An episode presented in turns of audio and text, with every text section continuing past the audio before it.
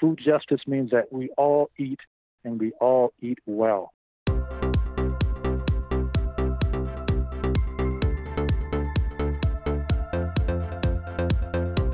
I'm Dan Smolin, and this is the Tightrope Podcast. We tell the stories of people who are defining the future of work.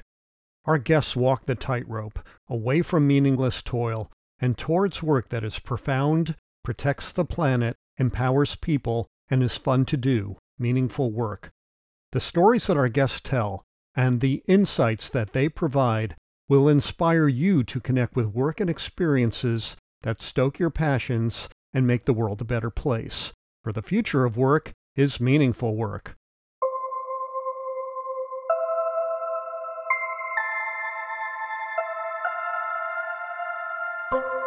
This week, we meet nationally recognized regenerative farmer and social entrepreneur, Maurice Small.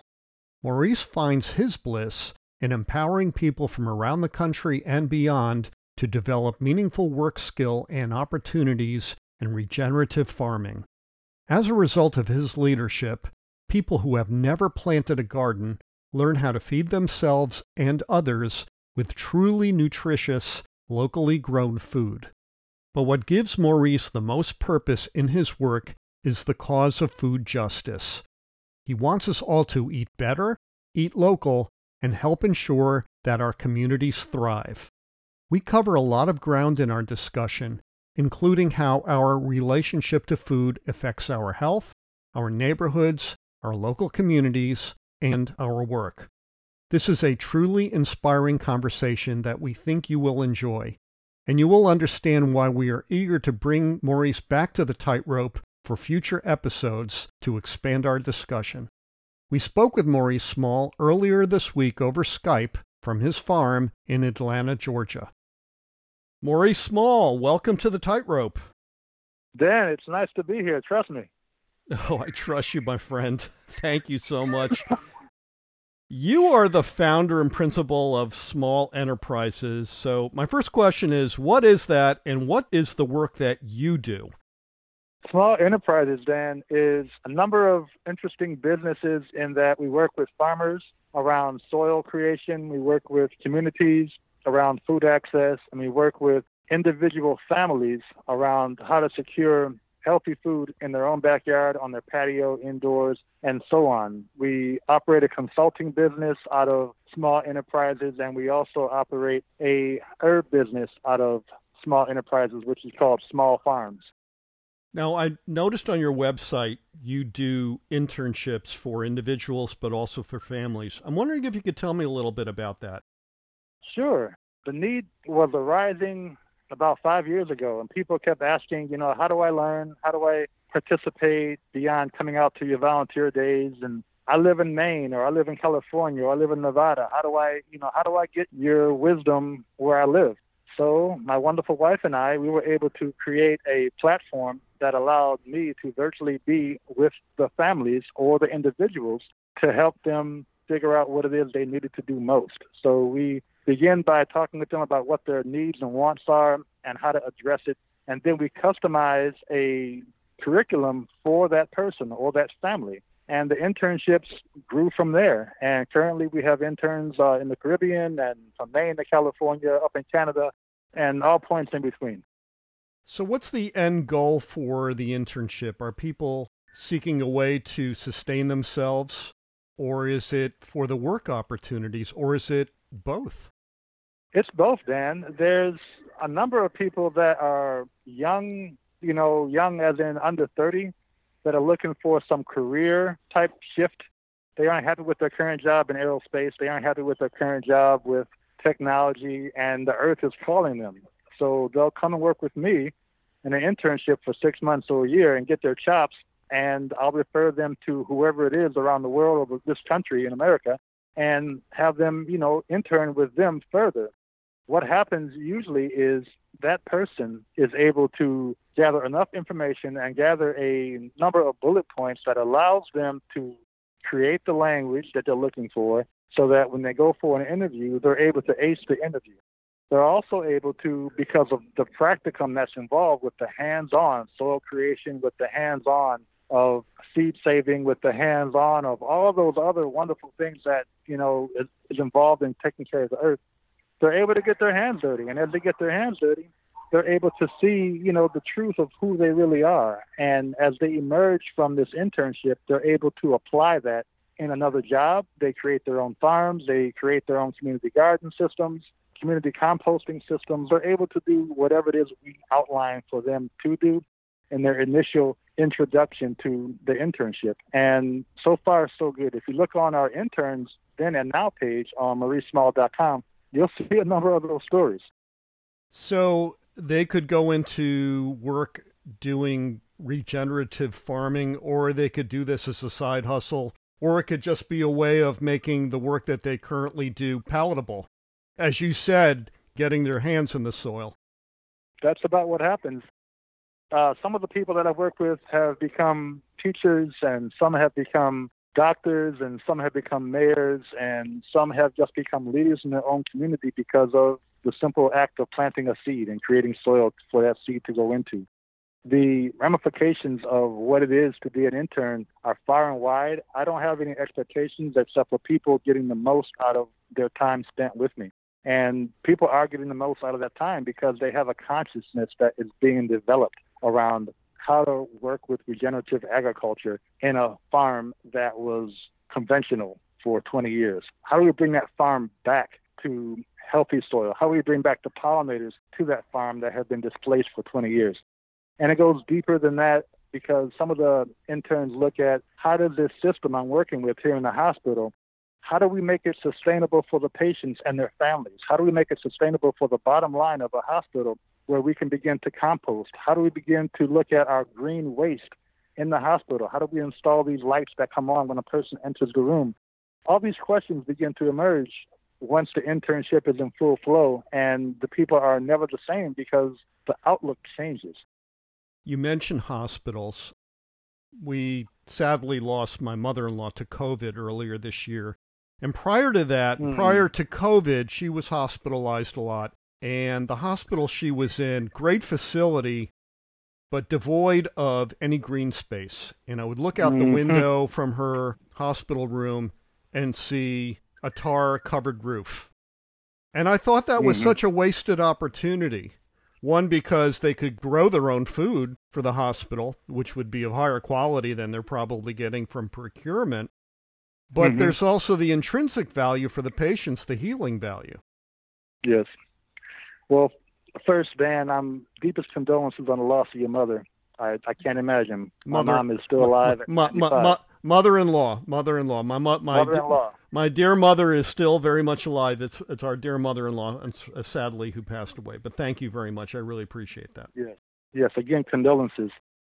As you look out on those hospital roofs, and I've done that many times myself, visiting friends and neighbors, I think about the options of green roofs. How do we use plants to soften up the landscape so that there is something green up there? How do we soften up that roof so that all the water filtration doesn't make its way straight down the building and into the watershed, but it stops and slows down a bit with the plants? And of course, how do we grow food on that roof? How do we put up a safety fence around that so that we can protect people? And how do we get a team from the community to come in and maintain it?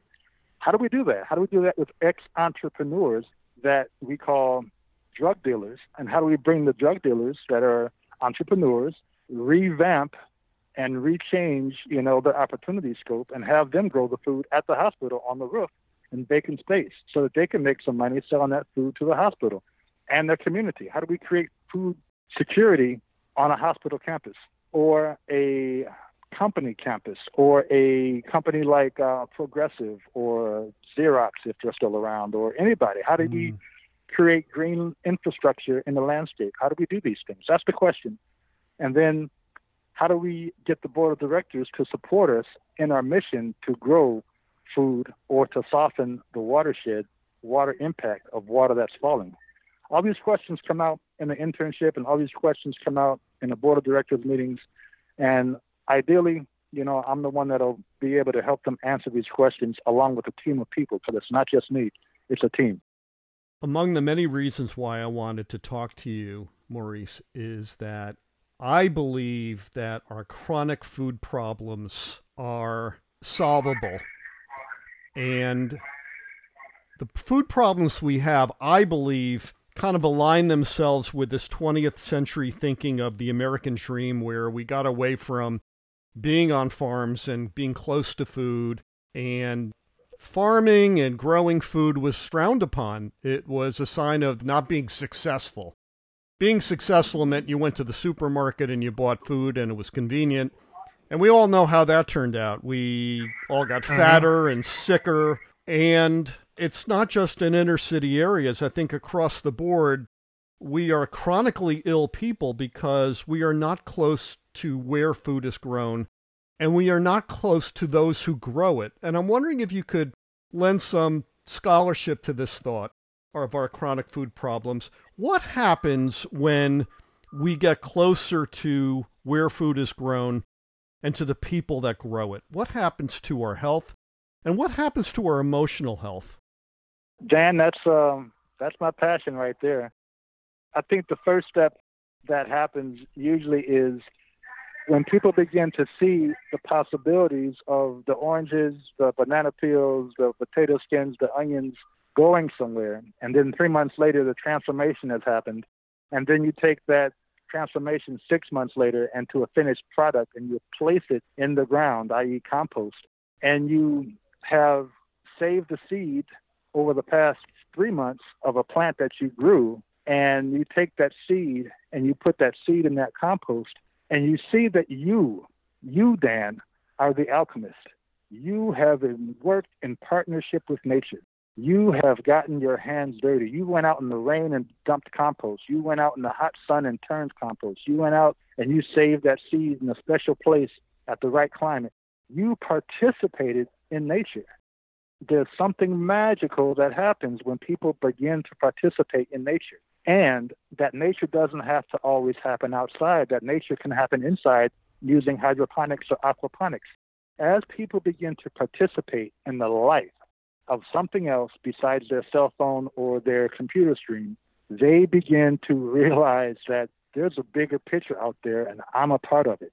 Hey, I've never seen a butterfly up close before, but now that I put these cosmos in, these cosmos are attracting these butterflies. And look at, it's not just one butterfly that's yellow, it's a blue one, and it's a white one, and it's an orange one. People begin to see something, and as they see something, something takes place in their heart, and something begins to take place in their soul. They begin to grasp what it is to be in harmony. As an alchemist, and we all are alchemists, we all are born change agents, we all can begin to see the sufficient light that is there for all of us. We just have to plug into it via the soil, via the seeds, via the plants, indoors or out, and we are able to magnificently begin to appreciate the simplicity of what it is to become part of our own ecosystem. Another point that being involved means is you are able to accept the challenge of being uncomfortable. As humans, we don't like to be uncomfortable. It's been bred out of us over the past probably 100 years since we've been off the farm. As we look at what comfort is, it's not comfortable to be outside and sweat for some people. It's not comfortable to learn something new as far as soil and insects and bugs and, sun and rain. It's not comfortable to be out there in the snow uncovering your plants to harvest some kale. But that discomfort sure goes away when people are able to go outside and it's 20 degrees and you pull back that cover or you walk into your greenhouse and you've got kale and it's the middle of January and you're in Maine or you're in Virginia or you're in Minnesota.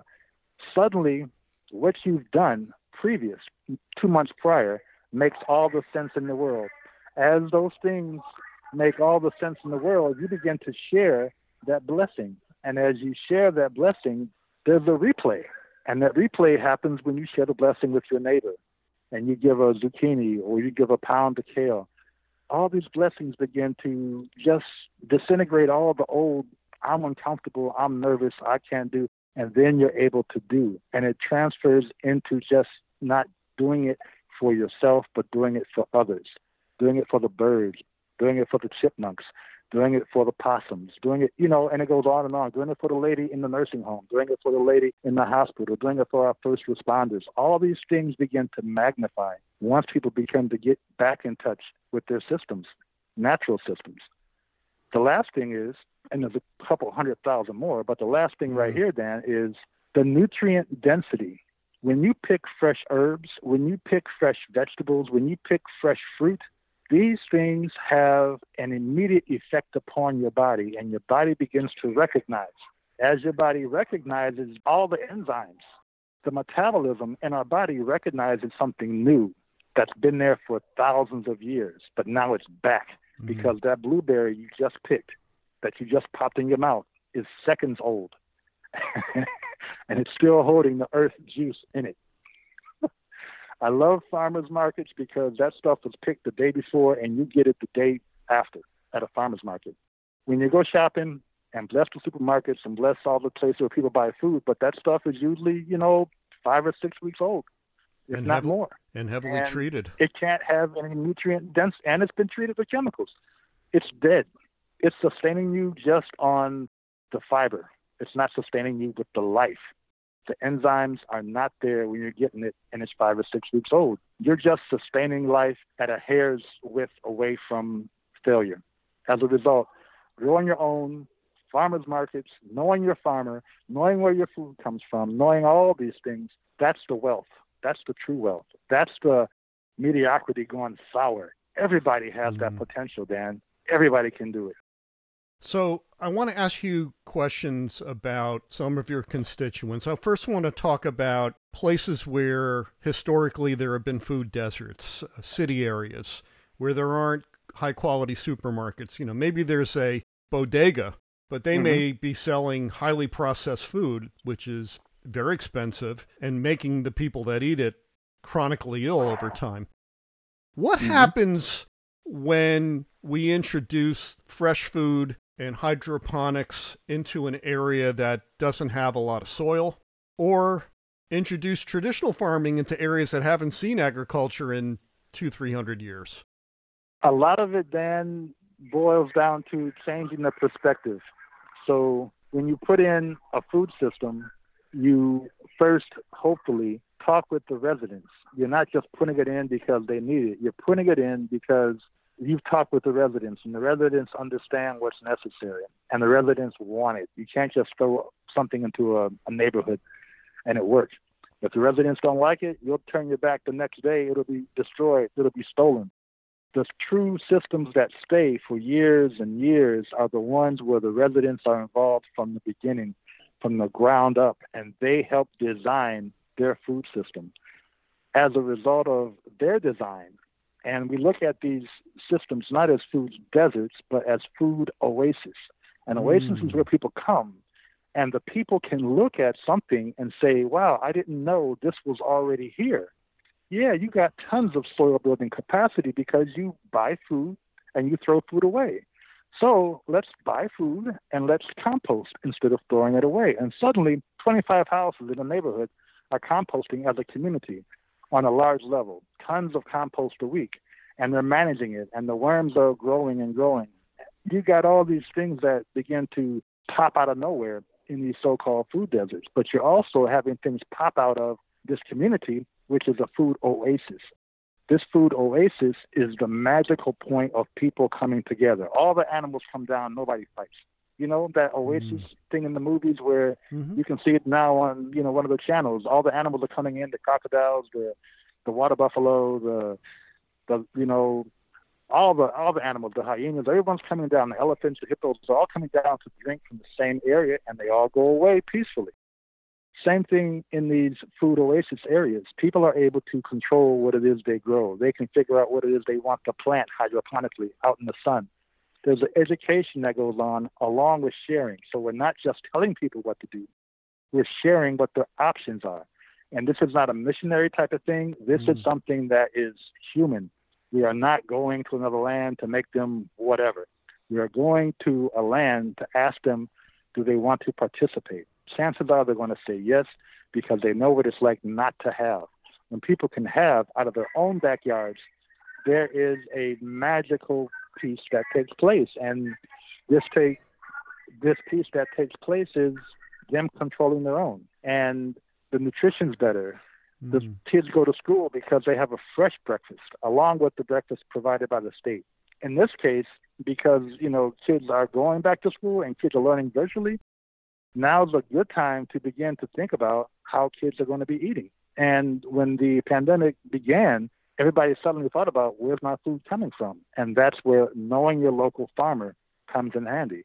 People can ideally implant a small farm in a community and begin to support said farm in that community by keeping that dollar circular, by keeping that compost circular, by keeping those seeds circular. Everything begins to be truly regenerative, beginning with the people and their current resources. And that's how I believe, Dan, we can begin to make change in these neighborhoods that don't have. And I got to point out, Dan, that it's not just the urban, it's the rural. And there's people that live 25 miles away from a small city that still have to drive 25 miles to get their food because everything around them is corn or soybeans or wheat. You know, that's not sustainable either. They're putting food miles on top of food miles on top of food miles to get their food. We talked about that. I know a lot about soybeans because my brother's in that business.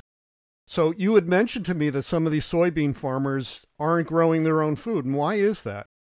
I think the convenience that you mentioned a few questions ago, the convenience of what it is to, you know, live in a country where you can just go shopping has taken us over, and we've forgotten what it was to grow our own food.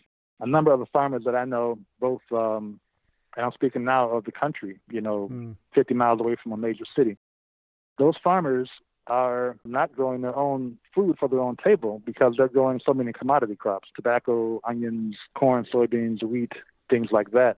And in some cases, some of the hemp farmers are pretty large as well, but they also don't have their own food system. So they have to drive, you know, 25 miles to get their food. They've lost a step. And we as people here in America have lost a step or two. So a couple generations ago, everybody had a garden. A couple generations ago, everybody knew what it was to save seeds. A couple generations ago, we all knew what it was to go out in the morning and, you know, get the eggs. So we could have fresh eggs for breakfast. A couple of generations ago, we knew what it was to, you know, go out and get the, you know, the dinner. And we knew how to cook. Now it's, you know, microwave this, get it out of a box that. Saving seed, what is it? How do we do it? You know, it's a new paradigm, and we've shifted from the old to the new. We're on the cusp of a new generation, both in the cities and the country. And some of these farmers that are in the country that are food insecure themselves, but don't know it because they have a nice truck and they can drive 50 miles to get their food. Round trip takes them about 3 hours. One of those things of how do we recreate the paradigm and make food access healthy for everyone, both in the city and the country? Those are some of the questions. I think what you're talking about is really food justice. And as we have institutional racism in this country, we also have institutional food injustice. And sadly, it affects a lot of people, wealthy, not wealthy, urban, rural. We are a very sick country, and our lack of being close to nature and being close to wholesome food probably has a lot of causality in that. Why is food justice important to you, Maurice? Dan, it's not fair, and this is where I get misty-eyed, is, you know, the world isn't fair either, you know, but damn, it doesn't make any sense that we have thousands of people that don't have access to food and that have to shop at a gas station. Ugh. Thousands. And it's not just Atlanta where there's, you know, 900,000 people in Fulton County. It's not just a smaller city. It's people, and bless their hearts, these dollar stores have begun to, you know, carry food. However, I'm sad because that food is frozen and processed and full of salt and sugar. Right. And we all know that, you know, anything full of salt and sugar is not going to make us any healthier. Right. As a result, I mean, some of them carry bananas and an apple, but I was getting gas in the truck a couple of weeks ago, and I looked at the price of a banana and an orange at the gas station. And bless their heart, they have fresh food now, fresh fruit at a gas station. However, it was 75 cents for an apple. Wow. Now, a lot of people on a budget don't have that kind of money let alone they have 3 or 4 kids, let alone, you know, it has to last them. That fresh food needs to be for everyone and everywhere. We have to begin to plant orchards in our cities.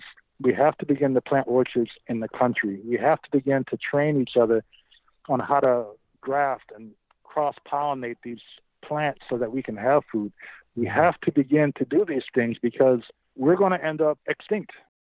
However, as long as we are here, we have to treat each other fairly, and we have to be able to feed each other without the chemicals, without the high amounts of salt, without the high amounts of sugar. We have to begin to think about food sovereignty and food justice being equal, not just those that can afford to shop at some of the higher price organic stores, not just some of those that can order stuff off of the online ordering places and it comes to your door. We have to look at those that can't, that have to walk to the corner gas station or drive to the corner dollar store and pick up their food for the evening. Mm. It's not sustainable, Dan. It's not sustainable. Food justice means that we all eat and we all eat well. And I really like your idea, especially in public places.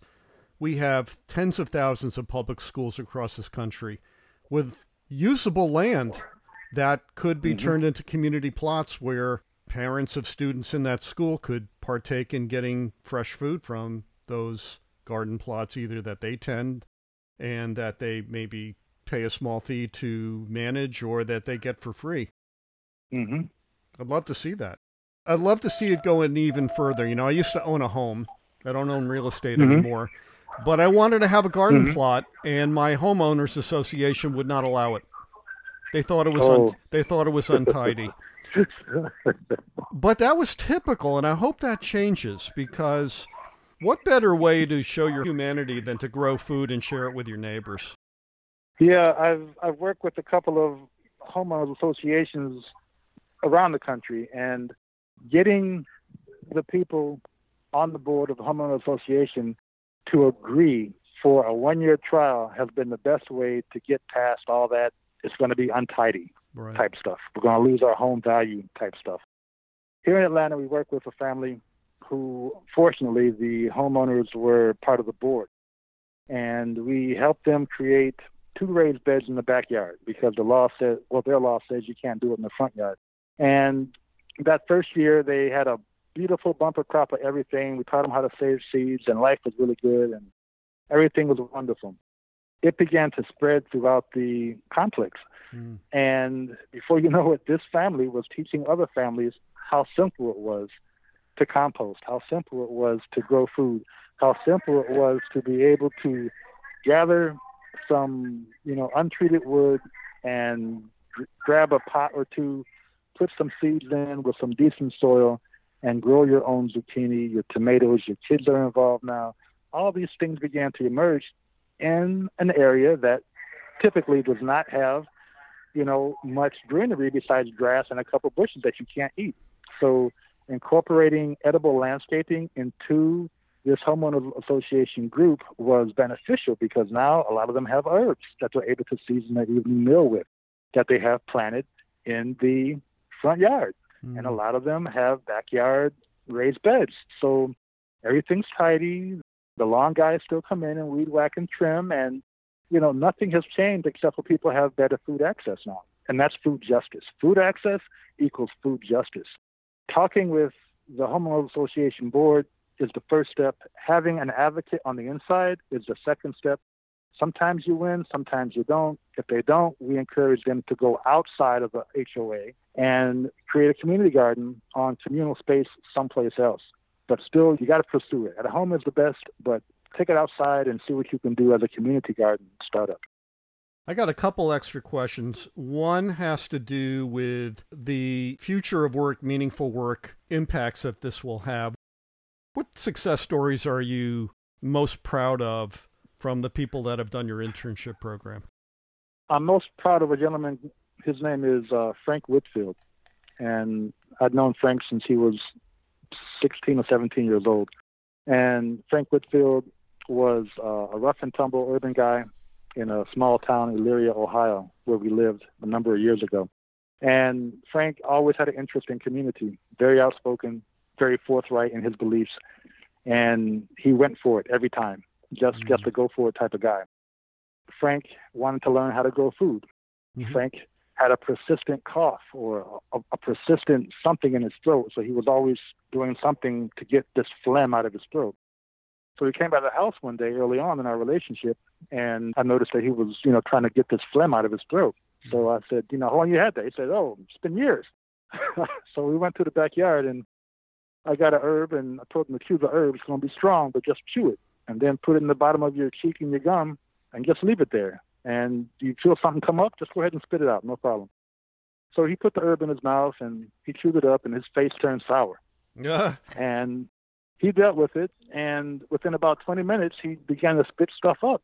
And, after our little meeting was over, I asked him, how's your throat feel? He said, I haven't thought about it because I haven't done anything to it. Right. I spit that stuff out, and, I don't know what happened, but it's gone. I'm like, that's the power of plants. That's the power of urban medicine. That's the power of knowing where your medicine comes from and your food comes from. And he was hooked from that moment on. He began to think deeply. He traveled with me around the area, back and forth to council meetings with mayors and council people.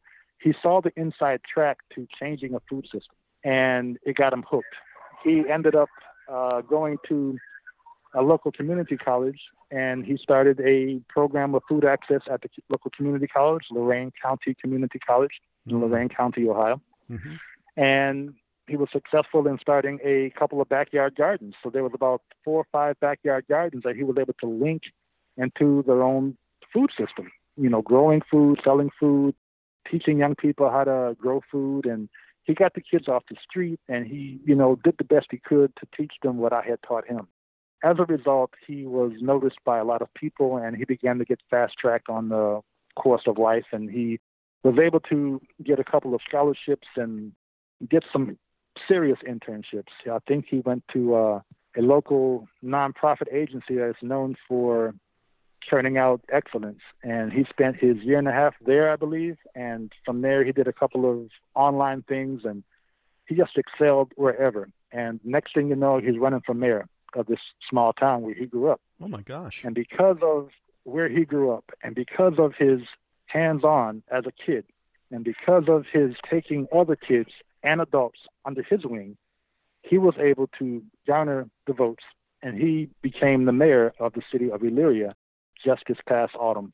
And by all means, he's not the proudest one that I ever shared time with. There's so many more. Mm. However, he has that status of running an entire city with a budget and first responders and school system and streets and parks and rec. So he has, from 16 years old, that point of view on up to where he is now about how life can be. And because Elyria, I believe, is 73,000 people, he is able to successfully impact their lives as far as green infrastructure, as far as conservation of the watershed. He's able to make inroads that any other mayor would not have because they're educated in the regular way. Frank is thinking about the green infrastructure of a city and how green jobs can be applied to a Rust Belt city and how things can be turned around completely by using other simple concepts of how people should be treated, not the regular way, but a different way. That is brilliant. That is absolutely brilliant. Maurice Small, thank you so much for being on the Tightrope. If somebody hearing this interview wants to learn more about you and the work that you do, where on social media would you point them? Well, get your list out and get your thumbs all greased up. All right. I am at Maurice Small on Instagram and Maurice Small on Twitter. I'm also at Small Farms, SMALLFARMZ on Twitter. Right. I am on various Tumblr sites. There is a Tumblr site called Spencer's Boy, Food the Simple Truth, Simple Food Small Farms on Tumblr. There's a number of others. And LinkedIn is Maurice Small, Metro Atlanta. And I think that's there's a few more, but that's about it. Those are the main ones. I'm looking for people to mentor. I'm looking for people to participate and create these food systems. And then It's been nothing but pleasure talking with you this afternoon. It's been a wonderful, enjoyable experience. I look forward to returning the favor one day soon. Well, we're going to get you back on this podcast a few times because I think we're at a revolutionary point in the future of work. And I think the food narrative has a lot to do with it. I think if we can use this pandemic to gain a new and healthful appreciation for food, create a sense of community where we dine together again, where perfect strangers eat at communal tables and discover new things about themselves and about others, I think we will all win. And I think we will have this opportunity to do it. And when we get out of this pandemic, hopefully I can make it down to Atlanta. We can break bread, my friend. It'd be good. You're always welcome, Dan. Always. Oh, thank you very much.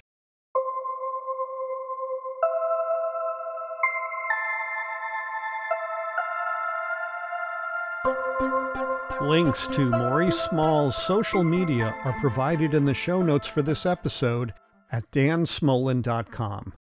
Please join us again for more inspiring stories from people who walk the tightrope to seek and do meaningful work. You can subscribe to us where you get your podcasts or listen to current and past episodes on our website at dansmolin.com. I'm Dan Smolin, and this is the Tightrope Podcast. Together, let's walk the tightrope to find and do meaningful work, for the future of work is meaningful work. And do remember this, our best days lie ahead. Let's connect again next week. Now get out there and support a local regenerative farmer.